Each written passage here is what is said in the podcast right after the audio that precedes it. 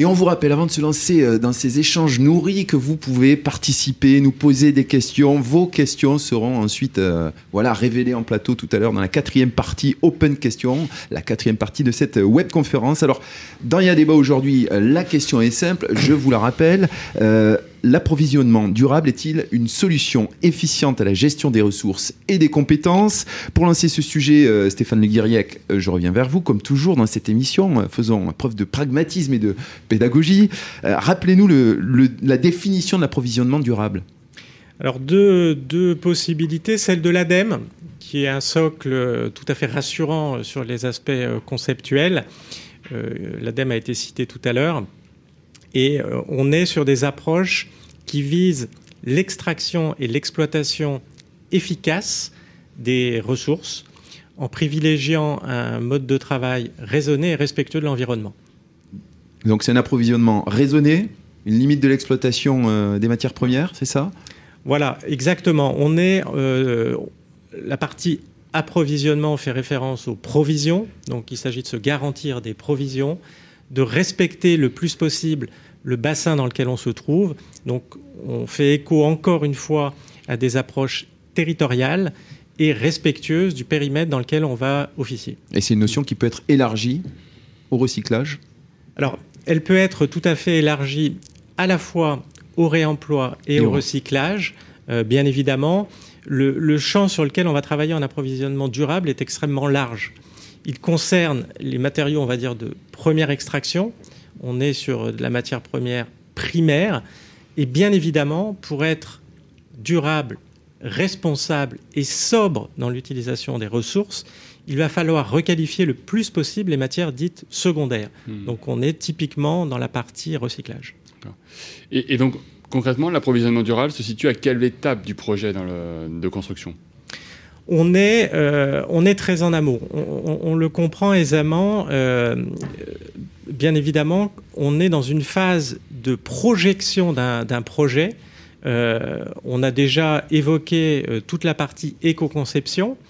Euh, on se réunit, on essaie de calibrer la pertinence de son projet au regard de l'ensemble des euh, caractéristiques d'un projet économie circulaire respectueux de l'environnement. Et donc, à un moment donné, une fois qu'on a euh, qualifié, si je puis dire, l'ensemble de ces exigences au niveau de la cible qu'on vise, si je puis dire, pour le, pour le projet de construction, on va faire des choix qui sont déterminants au niveau des matériaux qu'on va retenir. Euh, donc on est très en amont euh, de l'étape euh, du projet de construction. L'enjeu pour le BTP, c'est de diminuer, d'alléger la pression sur l'environnement? Alors, un des, un des enjeux, bien évidemment, pour le BTP vise la réduction de la pression environnementale. il faut rappeler encore, si je puis dire, quelques chiffres qui me semblent vraiment importants on est sur des consommations euh, dans le BTP euh, de matières qui sont autour de 500 millions de tonnes à l'année en France, ce qui représente aujourd'hui près de 50% de la totalité des matériaux consommés. Donc on a des enjeux qui sont considérables euh, au niveau du BTP sur le terrain de l'approvisionnement durable, ne serait-ce qu'à l'image de l'ampleur de ces chiffres. Et un autre chiffre, c'est l'impact carbone d'un bâti dans la phase de construction C'est 60%, c'est ça? Oui, alors comme on l'a fait euh, systématiquement dans les approches économie circulaire depuis qu'on en parle euh, autour de, cette table, il faut considérer l'ensemble des sujets. On a une vision globale, dite holistique, et bien évidemment, quand on parle environnement, aujourd'hui, un des sujets majeurs est euh, l'empreinte carbone. Mmh. On s'aperçoit que on a en termes d'empreinte carbone une, euh, une façon de, si, je puis dire, de traiter les sujets qui peut soit la réduire fortement. On va envisager par exemple une voie qui sera celle de la rénovation. Et on comprend bien qu'en allongeant, en allongeant la durée de vie des bâtiments, eh ben, on, a une pression sur l'environnement qui est beaucoup plus faible. À titre d'exemple, en matière de rénovation énergétique, euh, par rapport à une construction de maisons individuelles, on va consommer à peu près 40 fois moins de matériaux. Si on parlait d'un EHPAD, c'est 80 fois moins. donc on a des voies différentes qui s'offrent à nous et certaines ont un effet de pression sur l'environnement qui est beaucoup plus fort en fonction de la voie qui va être choisie à un instant donné en fonction des caractéristiques de l'ensemble du projet. Ça veut dire qu'il vaut mieux euh, euh, rénover, euh, construire, multiplier les solutions? Alors, ça veut dire qu'il faut poser l'ensemble des, des, contraintes du projet et raisonner toujours de manière systémique par rapport aux objectifs qui vont être les objectifs de la maîtrise d'ouvrage. Il faut à tout prix bannir le c'est mieux de faire ça au détriment d'une autre solution. Je pense que euh, l'économie circulaire, aujourd'hui, illustre parfaitement euh, cette nécessité de travailler ensemble, ne serait-ce qu'à travers le cercle, qui est quelque chose qui regroupe. Donc ça n'est pas soit la rénovation, soit la construction neuve, c'est la rénovation et la construction neuve. Donc ça n'est pas le ou, c'est le et. Il faut faire ensemble. C'est le, bon mix entre les deux pour arriver à trouver ce juste équilibre euh, au niveau, euh, au niveau de, l'usage euh, entre construction, de, construction neuve sur peut-être moins extensif que, que, ça n'a été jusqu'à présent et puis la rénovation des, habitats existants Tout à fait, c'est-à-dire les objectifs sont multiples. Euh, on voit que le plan biodiversité en 2018 visait dans ses objectifs un zéro artificialisation nette. Euh, bien évidemment, on comprend bien qu'avec cet objectif spécifique, on va s'engager plutôt sur de la rénovation pour éviter de l'artificialisation euh, de, terrain des sols. Hein. Euh, on rappelle que c'est euh, euh, la transformation d'un sol à caractère agricole, naturel ou forestier par des actions d'aménagement qui peuvent entraîner son imperméabilisation totale ou partielle. Donc c'est l'absence de, biodiversité, de vie, lorsqu'on artificialise les sols qui est constaté. Exactement, merci, merci Stéphane. c'est tout à fait ça. donc ça, c'est un élément, je dirais, du, du sujet, mais il y a d'autres éléments à prendre en ligne de compte. Aujourd'hui, si on regarde au niveau national, on a un manque criant de logements euh, qui euh, se chiffre à plusieurs centaines de milliers. Euh, il y a un certain nombre de personnes aujourd'hui qui n'ont pas de qui n'ont pas de logement. Alors bien évidemment, on en voit régulièrement. Il y a des sans-abri. On est dans un pays où le mot bidonville n'a pas encore été exclu des frontières hexagonales. Il y a des bidonvilles aujourd'hui en France. Donc ces personnes-là devraient pouvoir être relogées, donc ça nécessite effectivement de travailler sur la construction neuve. Et il y a plusieurs centaines de milliers de personnes qui sont en attente de logement aujourd'hui en France. Selon l'INSEE, on parle de 300 000 personnes sans domicile euh, fixe en France. C'est 185 000 euh, personnes vivant en centre d'hébergement, par exemple, 100 euh, 000 dans les lieux d'accueil pour demandeurs d'asile, 16 000 dans les bidonvilles et 27 000 personnes sans abri. Ça, ce sont les, chiffres officiels pour compléter votre propos. Ça veut dire qu'il n'y a pas de solution binaire. Il ne faut pas exclure effectivement de rénover les bâtiments, mais il faut également construire. Il y a une nécessité, il y a une demande, il y a un besoin. Oui, tout à fait. Il y a, un besoin. Il faut à chaque fois qu'on traite un sujet, il faut avoir une approche systémique, c'est-à-dire essayer de traiter l'ensemble des sujets qu'on doit adresser. Ça n'est pas une voie à privilégier euh, au détriment d'une autre. On le voit très bien. Franck l'a rappelé tout à l'heure. Quand il y a une pression euh, sur euh, certains agents économiques, appelons-les comme ça, ça peut être des matériaux. Le bois a fait l'objet d'une pression majeure il y a quelques semaines ou quelques mois. Aujourd'hui, on a une, flambée des prix, une raréfaction de ce matériau. Et dans le même temps, on encourage fortement euh, la construction bois à travers la RE 2020. Euh, c'est une approche binaire, c'est-à-dire on favorise une seule solution, ça crée des pressions, ça crée la raréfaction d'une ressource, la flambée des prix, donc des difficultés.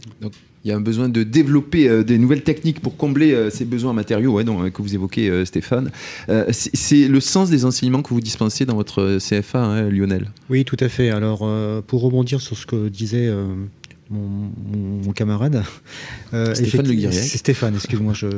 Stéphane. Donc effectivement, nous, nous, avons pris la, pris la direction de, former euh, les jeunes en formation, mais pas que. C'est-à-dire que nous avons euh, formé un, formateur qui aujourd'hui est labellisé par Construire en Chambre en Ile-de-France et qui peut dispenser des formations et on s'est spécifié dans les formations dans le champ. Donc tout ce, dans ce qui est euh, réhabilité et dans les constructions en chambre, notamment tout ce qui concerne l'isolation en chambre banchée, chambre projetée de façon mécanique. On travaille également sur des modules de formation sur de l'enduit, sur euh, de l'enduit hygrothermique également, euh, des enduits chaussables. Et également, on est en train de développer une autre activité, notamment sur la terre crue, avec une, isolation en terre crue. Parce que, en fait, comme je le disais tout à l'heure, l'originalité du projet, c'est vraiment de. Il est construit par nos jeunes en formation. Donc, tous les métiers interviennent, donc que ce soit les menuisiers, que ce soit les couvreurs, que ce soit également les maçons, les plâtriers, euh, et puis également, on a également des canalisateurs qui interviennent sur, euh, sur la construction du démonstrateur biosourcé. Donc le démonstrateur biosourcé, qu'est-ce que c'est? C'est le but final du démonstrateur, c'est un plateau pédagogique où vous avez euh, deux bâtiments fixes, un bâtiment sanitaire, un bâtiment euh, salle de réunion. Ensuite, vous avez deux écorchés qui vont permettre de, de montrer le vieillissement des matériaux biosourcés. Et donc, nous avons des longues grines tout autour du démonstrateur qui, euh, qui permettront la phase construction, déconstruction euh, en formation pour... Euh, alors, il y aura un support en ossature beurre, bien entendu, et ensuite il y aura plusieurs techniques en matière biosourcée, à la fois le chanvre, la paille, et puis également la terre crue également. L'idée de ces formations que vous dispensez aujourd'hui, c'est de préparer l'avenir, c'est de trouver des, des, modes alternatifs de construction, de rénovation. Tout à fait mais qui dénature pas forcément euh, euh, la construction, la viabilité des constructions. Tout à fait. Alors euh, effectivement, donc je le disais tout à l'heure, c'est ça qui est important, c'est avant tout un projet territorial, parce que je, il y avait vraiment une demande, il y a une usine de transformation de chanvre qui s'appelle Planète Chanvre. Le 27 mai, il y a également une usine industrielle Wallop qui a été qui a été inaugurée le 27 mai, et l'objectif de cette usine, c'est tout simplement de faire du préfab, de construire à grande échelle du préfabriqué dans la construction en chanvre également. Euh, donc le territoire nord-seine-et-marnais, aujourd'hui, il y a une culture de chanvre, euh, également avec l'usine de transformation, et effectivement, d'où l'intérêt territorial. Et donc, on nous a effectivement le, projet territorial donc, qui associe à la fois les acteurs du BTP et le monde agricole, c'est tout simplement, au travers des formations, euh, de faire connaître cette technologie, euh, pardon, ces techniques de, construction au niveau des matériaux biosourcés. Et de, le, démonstrateur à terme, au-delà des formations, donc on va également communiquer auprès du public, euh, que ce soit, euh, alors quand je dis public, c'est le tout venant, bien entendu. Hein. donc on a prévu également d'ouvrir les samedis pour faire des colloques, pour communiquer sur la construction en, biosourcé. Et, puis également, auprès des professionnels. Également auprès des professionnels, j'allais y venir. On a monté également des modules de formation. On a initié une première étape de formation à destination des maîtres d'œuvre et puis également des artisans ou des entreprises qui, souhaitent se former. On y reviendra euh, juste après. Euh, vous parlez de chanvre. Y a-t-il, Stéphane euh, Le Guiriec, des modes d'approvisionnement durable différents, autres que le, que le, que le chanvre? J'imagine que vous en connaissez quelques-uns. Oui, effectivement, il y, a, il, y a, il, y a, il y a, plusieurs, si je puis dire, filières qui sont possibles et qui sont aujourd'hui utilisées. Euh, elle présente un certain nombre d'avantages, elle présente aussi des inconvénients, d'où à nouveau la nécessité de raisonner global et de s'appuyer en fait sur les forces d'un certain nombre de filières euh, pour pouvoir, en les combinant, n'avoir in fine euh, que des avantages et de mettre de côté les inconvénients. On connaît le, liège, par exemple, pour ses capacités d'isolation. Euh, on connaît la paille, qui est utilisée aussi très largement euh, pour faire, par exemple, des, murs de, remplissage. Euh, le biosourcé, en fait, c'est tout ce qui renvoie au vivant. Donc, on peut citer également la laine de mouton, mm. parce que ça fait effectivement partie d'un des éléments qui est utilisé dans des filières biosourcées. On a la ouate de cellulose, etc., etc. Il y a aujourd'hui un panel assez large de filières, euh, de différents éléments. Euh, Franck euh, citait tout à l'heure la FFB. effectivement, elle a... Fédération française du bâtiment. Tout à fait. Elle a publié un guide particulièrement intéressant sur les principales filières, notamment celle que je viens de citer. Et on a dans ce guide un certain nombre de petites fiches synthétiques où on retrouve les avantages et quelques inconvénients pour, pour chacun de ces, ces éléments biosourcés. Alors, sur, pour en revenir au, au champ, donc la France est le premier producteur européen. Euh, de chambre. Donc euh, Lionel, euh, pour, poursuivre ce, que vous avez évoqué tout à l'heure alors effectivement, donc la France est le, premier producteur européen. Au niveau du territoire sur Planète Champ, donc il y a une production de 1200 hectares à l'année donc ce qui n'est pas rien et qui est euh, en fait euh, aujourd'hui apporté par 100 agriculteurs du, territoire. Voilà. Et donc nous effectivement, l'avantage que nous avons sur le CFA Docker, c'est qu'on se fournit directement auprès de Planète Champ sur euh, notamment la vote qui est mélangée avec la chaux va nous permettre de faire du béton de chanvre en fait. Ça, veut dire que quand on parle de, de, biosourcé, quand on parle de, de filière d'approvisionnement durable, il n'y a que les matériaux qui poussent. Vous me parliez de paille, de de, vous me parliez de, de chanvre, vous me parliez. Alors j'ai introduit. C'est une question bête, mais c'est pour vous faire réagir, Stéphane. merci de, de, me tendre effectivement une possibilité de réagir. Je souligne d'ailleurs que parmi les éléments que j'ai évoqués, il y avait un élément à pattes, puisque j'ai évoqué le mouton. Vrai. Euh, mais bon, on était dans, dans la partie biosourcée, c'est-à-dire qui tourne autour du vivant. Mhm. Euh, on, parlait, on, parlait, de terre crue également Alors là, on est euh, dans, la, dans la partie, effectivement, la partie des terres c'est euh, la filière dite géosourcée. Euh, et on a euh, la capacité, effectivement, d'introduire des, solutions complémentaires avec aujourd'hui des opportunités qui naissent de certains environnements. Je vais prendre l'exemple du Grand Paris, aujourd'hui où il y a énormément de travaux qui sont engagés et euh, dans le cadre de la préparation euh, de toutes ces constructions, on se retrouve avec des montagnes, si je puis dire, de terre excavées. Et donc, c'est un débouché dans la filière approvisionnement durable pour euh, ces, différentes terres. Ça veut dire approvisionnement durable, ça peut être au niveau de la construction, au niveau de la rénovation. il y a plusieurs filières. Ça veut dire que de nouvelles opportunités s'offrent à nous, euh, en termes de, construction. Euh, Stéphane Poulard, dans votre activité, justement, euh, ce qui est intéressant, c'est que quand on pense dans l'imaginaire collectif béton, on pense tout de suite voilà, au monde urbain et pas forcément à la préservation de l'environnement. et pourtant, avec Granudem, vous y contribuez. comment vous vous inscrivez aujourd'hui dans cette démarche d'approvisionnement durable? Ah bah, nous, c'est l'entreprise de démolition qui fournit surtout notre, notre site de, recyclage.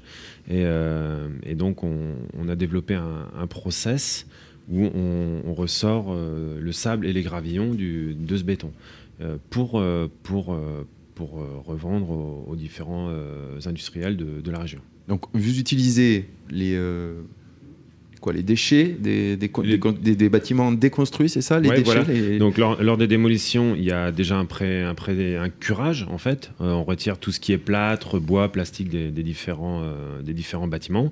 Ensuite, il y a la démolition avec les, engins en elles-mêmes.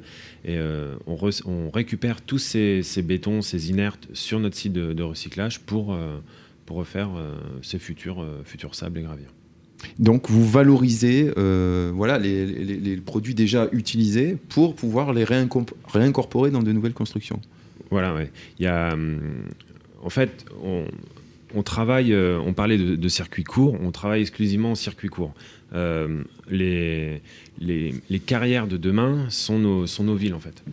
on n'a pas à aller chercher des roches en, dehors des, en dehors de nos villes parce que dans nos villes, on peut avoir toutes ces terres, tous ces bétons qu'on peut réutiliser. Et, euh, en fait, la, phase 1 de Granudem, c'est l'utilisation de ces bétons euh, qu'on a, qu'on a normalisé.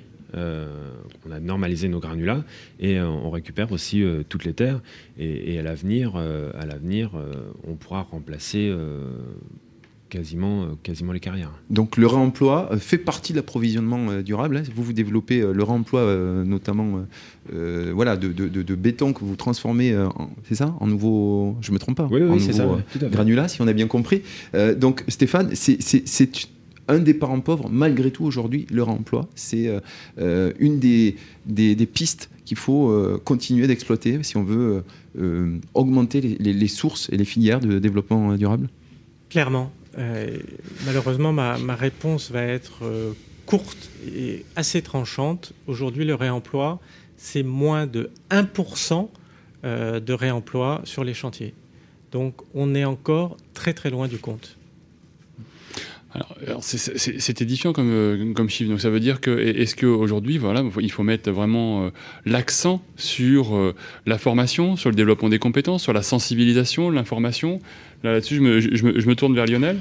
Alors effectivement, nous avons misé là-dessus, hein, au niveau du CFA Docker, où euh, si on veut euh, communiquer sur les matériaux biosourcés, il faut axer sur la formation. Pourquoi la formation? Parce que tout simplement, nos apprenants ou nos jeunes aujourd'hui seront des futurs euh, salariés, et qui dit futurs salariés, donc ils vont transmettre, et également peut-être des futurs, euh, chefs d'entreprise. Donc en fait, euh, si jamais on, veut développer ce type de, de, matériaux dans la construction du BTP, il faut les former à la base. Et à la base, ça passe par de la formation. Donc c'est vraiment la, direction que l'on a pris au niveau du CFA Docker. Et, en fait, ce qui est intéressant dans le projet, dans le projet initial, euh, on voulait, si vous voulez, euh, euh, construire le démonstrateur avec des entreprises extérieures. Et puis finalement, on s'est mis autour d'une table et on s'est dit, bah, Banco, on va faire participer nos jeunes en formation et surtout fédérer l'équipe pédagogique.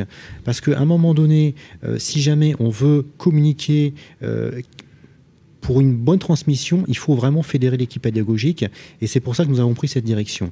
Et aujourd'hui, donc le retour que l'on a, donc on, a inclus des modules de formation au niveau des, des, formations sur, euh, en maçonnerie, sur le CAP, nous avons des BP, des bacs, des bacs pro également gros œuvres, où nous avons inclus, inclus des modules de formation euh, spécifiques dans les métiers du, du chanvre. Et effectivement, aujourd'hui, les retours que l'on a d'entreprise, je dirais qu'on n'a pas de retour négatif ni positif. Une entreprise du bâtiment, quand elle n'est pas contente, elle nous appelle si elle ne, dit rien, c'est que globalement, elle est satisfaite. Et puis, si vous voulez, c'est surtout le, plaisir de voir ces jeunes travailler avec ces nouvelles technologies, même si elles ne sont pas nouvelles, bien entendu, puisqu'on pratiquait déjà. Ça, vous nous le disiez en préparant l'émission, hein, c'est un euh, concept que, que, vous portez, vous dites aux jeunes que tout à fait. C'est pas nouveau. Non, c'est pas nouveau. Donc euh, effectivement, on leur fait également des, une petite euh, histoire sur le sur le sur le champ dans la construction. Et puis effectivement, on s'est rendu compte que c'était déjà des constructions qui se, des pratiques qui se faisaient dans le Moyen Âge, même si les techniques ont un petit, un petit peu évolué. Mais si vous voulez, globalement, ça reste la même. on transmet de la même manière. Stéphane, ça a toujours existé, hein, vous confirmez euh, la démarche d'approvisionnement durable Finalement, on a toujours construit avec ce qu'on avait sous la main Ça a toujours existé, euh, c'est indéniable. On est, euh, on est sur une approche finalement assez simple, approvisionnement durable. les mots sont un peu revisités, ils ont été empruntés à nos amis anglo-saxons. D'ailleurs, le mot durable, on peut aussi le, traduire par soutenable en, en, anglais, ce qui apporte effectivement une autre couleur euh, sur ce qui euh, correspond à nos, à nos obligations aujourd'hui et à la vigilance dont on doit faire preuve. Euh, donc on est bien sur des concepts historiques. pour autant, l'environnement mmh. dans lequel on évolue aujourd'hui est radicalement différent de l'environnement mmh. où ces techniques mmh. anciennes, historiques, ces façons de faire étaient mises en œuvre. On est aujourd'hui dans un cadre complètement différent, ne serait-ce que d'un point de vue réglementaire, on a tout un tas de mmh. réglementations sur la qualité de l'air, sur euh, le confort acoustique. Un axe qui est déterminant, c'est toute la réglementation au feu, qui concerne beaucoup ces matériaux biosourcés. Certains sont d'ailleurs attaqués sur ce terrain-là, pas toujours à juste titre. Parfois, quand ils n'ont pas les performances, il faut par contre faire un travail en intégrant un certain nombre d'éléments chimiques. Euh, donc tout cela est très nouveau parfois on est sur des sujets innovants, donc on doit porter aussi ce message auprès des jeunes, mmh. c'est-à-dire qu'on est à la fois sur de l'historique, on est également sur quelque chose qui est moderne, qui est dans l'air du temps et qui prépare surtout l'avenir sur le terrain d'approvisionnement durable. Alors, moi, j'avais juste une, euh, un, petit retour en arrière par rapport au, fait que ces jeunes soient des ambassadeurs, en quelque sorte. Euh, Lionel, vous évoquiez justement euh, l'entreprise, l'entreprise formatrice, il y a le formateur qui est, qui est la clé. finalement, on, revient à ce triptyque gagnant de l'apprenant qui, qui porte un message, un élan, on, l'évoque souvent avec, avec Stéphane, et puis le, maître d'apprentissage. Tout à fait, donc là, on revient aux fondamentaux de, de la formation par alternance. Voilà, tout, en fait, la boucle est bouclée. Oui, c'est ça. Et, donc, on, a, on arrive finalement à impulser un nouveau, une nouvelle dynamique avec quelque chose qui est, euh, qui est, euh, qui est séculaire, mais qui est, euh, qui est novateur dans l'approche, puisque on, parle, on peut parler, on peut oser un mot en anglais, du reverse mentoring, où l'apprenant impulse une nouvelle dynamique auprès des, entreprises. on a compris qu'il fallait faire évoluer le secteur de la, de la construction, d'initier de nouvelles démarches. Stéphane Poulard, je reviens à vous quand la démarche se réinvente, c'est un peu l'exemple de, de Granudem. Euh, justement, qu'est-ce qui vous a, vous, qu'est-ce qui vous a euh, dit, tiens, on va se lancer dans le recyclage, on va euh, réutiliser ce qu'on a sous les yeux C'est parti de, quand? Racontez-nous cette histoire. en fait, c'est en, 2010, juste après la crise de, 2008. On avait des, des, montagnes de béton qui commençaient à s'amonceler.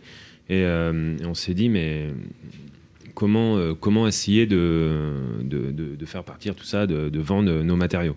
Donc à la base, on faisait des matériaux routiers, comme tout le monde fait encore aujourd'hui, et, euh, on a réfléchi à, un process pour, euh, pour refaire de, nos matériaux une matière première de qualité. donc il a fallu travailler sur tout vraiment sur, sur la base de, de, nos matériaux, qu'ils soient, qu'ils soient propres, qu'ils soient de bonne forme, qu'ils soient euh, sur la porosité, sur leur dureté. Euh, Il a fallu euh, les, transformer et imaginer un process viable de transformation, de réutilisation. Voilà, ouais. ouais. Et vous avez été appuyé en ça par euh, oui par le CERIB. Par, le, CERIB. dès, 2012, on a, on a, travaillé avec le CERIB. Et le processus, vous l'avez lancé quand? Mais ce process, déjà, je voulais, je voulais que les matériaux en sortie, on n'ait pas à changer complètement la façon de travailler. Euh, pour moi, c'était important. Sinon, si on changeait complètement la façon de travailler, les entreprises auraient du mal à se l'approprier. À les adopter. Euh, donc, euh, dès, la, dès la base, euh, dès que les, sables et les gravillons sont sortis, on a fourni les, les CFA de, de, de, notre, de notre agglomération et, pour que, que les, les, apprentis commencent à, à, travailler avec.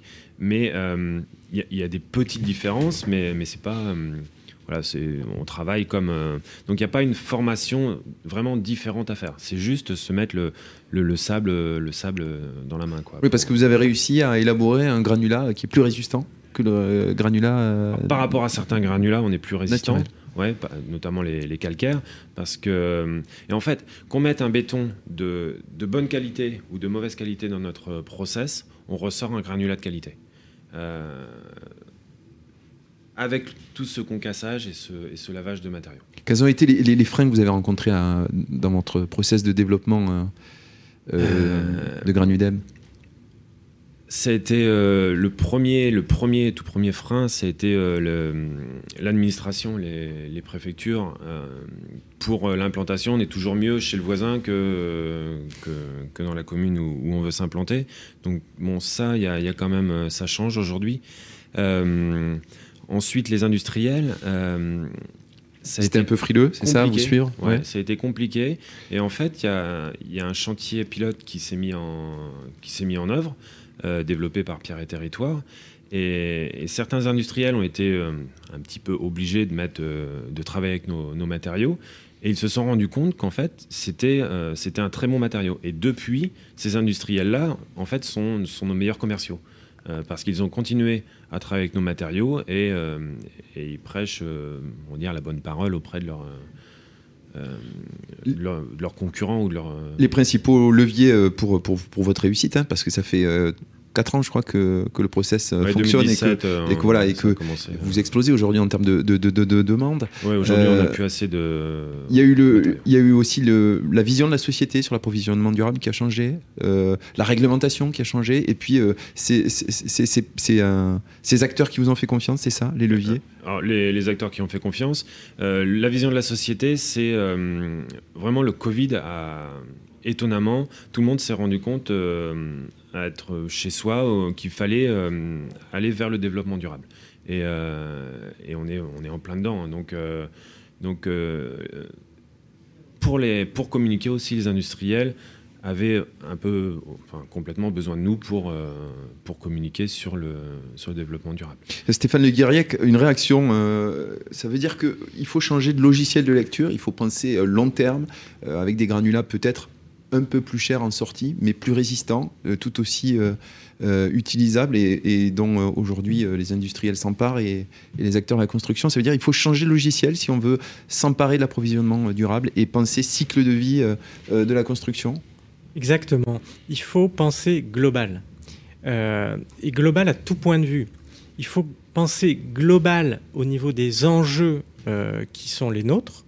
C'est-à-dire que la question qui doit m'intéresser n'est pas uniquement celle de ma personne, elle est celle des personnes qui sont dans mon environnement. Donc il faut aussi les embarquer. On est dans la globalité. Il faut être sur le moyen et sur le long terme. Donc il y a une sorte de globalité au niveau de la ligne temporelle. Les actions que je vais mener aujourd'hui vont produire des effets demain, après-demain et parfois pour les autres.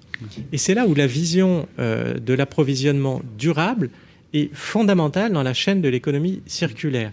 Dans le durable, il y a aussi, on travaille un peu pour les autres qui vont nous succéder. et alors pour, pour, ceux, euh, pour ceux à qui ça paraît encore complexe, comment, comment faire pour les aider, pour les aider à passer le cap? Qu'est-ce que l'on peut faire concrètement euh, auprès de ces personnes-là? Alors, euh, Stéphane Poulard l'a très bien évoqué, on n'est pas du tout dans un long fleuve tranquille. Et je ne parle pas du tout de ce fleuve qui charrie le sable euh, progressivement, fruit de l'érosion euh, des montagnes. Euh, je parle du chemin par quoi ce parcours du combattant qui est nécessaire pour arriver à ses fins. néanmoins, il faut encourager l'ensemble des personnes qui sont motivées. Il y en a beaucoup dans, toutes les sphères professionnelles, dans toutes les tranches d'âge on a été un peu secoué effectivement ces derniers mois par une crise sanitaire majeure. Ça a peut-être permis effectivement de se reposer les vraies questions au niveau euh, de, l'environnement et du développement durable. Et donc, il faut, euh, sur ces sujets qui intéressent mais qui parfois peuvent poser question, il faut se tourner vers euh, l'ensemble des, personnes qui sont aujourd'hui celles qui font un peu référence en proximité. Donc on a parlé, il y a des noms qui sont euh, un peu des incontournables de l'ADEME, etc. Euh, mais ici, on parle de quoi? On parle des jeunes, on parle des apprenants, on parle du 3CA BTP. La clé, c'est aussi la formation. C'est-à-dire que face aujourd'hui à ces possibles interrogations, à ces possibles sujets, la formation est là pour répondre à toutes ces interrogations. Et c'est un peu le rôle de la démarche qui est engagée par le 3CA de longue date sur tous ces sujets que de rendre les choses moins complexes par l'acte de former. Je rebondis justement sur l'approvisionnement euh, durable, qui est une démarche euh, territoriale, territorialisée. Est-ce que ça veut dire qu'au niveau justement des enseignements euh, dans les CFA, il faut aussi développer différentes techniques, différents savoirs, différents savoir-faire pour faire suite à ce que disait Stéphane Le la parole à, Lionel. Moi, j'en suis convaincu. J'en suis convaincu. Alors, effectivement, euh, donc au niveau du CFA Docker, nous sommes euh, précurseurs sur le territoire national. Hein. Nous sommes le seul CFA à avoir mis en place ce type de démonstrateur. Euh, l'objectif, quand même, il ne faut pas l'oublier, c'est qu'on est en train de former les jeunes du CFA Docker, nos apprentis, mais à terme, c'est effectivement de communiquer et de former également les apprentis de notre, association, régionale. Et on va l'ouvrir très, très, largement au public. Donc, euh, que ce soit des lycéens, euh, on a également euh, au niveau du département Seine-et-Marne un campus des métiers. Et donc, au niveau des campus des métiers, on a un volet biosourcé. Et l'objectif, c'est que tous les lycées, les universités du département Seine-et-Marnais soient également initiés, formés et qu'on communique sur les matériaux biosourcés. Donc là, il y a vraiment un maillage départementale qui est en train de, se faire, de prendre. Et effectivement, on a même des contacts avec des lycées qui sont venus vers le CFA Docker, qui ont entendu parler du, démonstrateur biosourcé et qui sont curieux de voir ce que l'on fait et euh, comment on l'a construit, comment on, communique auprès de, auprès de nos jeunes. Donc en fait, euh, moi je suis vraiment un fervent ambassadeur, si je peux me permettre, un fervent ambassadeur. Si on veut communiquer, parce qu'aujourd'hui, la construction au niveau des matériaux biosourcés est méconnu du grand public. Hein. Euh, voilà, on est, on est, on, ne connaît pas suffisamment. Et, euh, si on veut communiquer et développer ce type de construction, il faut vraiment passer par la formation. Oh, je vous voyais réagir, Stéphane Poulard. tout à l'heure, vous disiez que euh, c'était des matériaux qui étaient peut-être un peu plus chers. Non, en fait, c'est comme une, comme dans l'industrie automobile. Quand on fait un prototype, au début, il va être plus cher. Et ensuite, quand on, quand on avance dans, dans la production, ça va devenir moins cher. Et, et, c'est sûr, maintenant, on, nous, on arrive vers vraiment une grosse, belle industrialisation et on trouve d'autres. Euh, d'autres astuces en fait, et puis d'autres euh, débouchés, et euh, on arrive à être aussi, enfin, au même prix, voire moins cher que des matériaux naturels.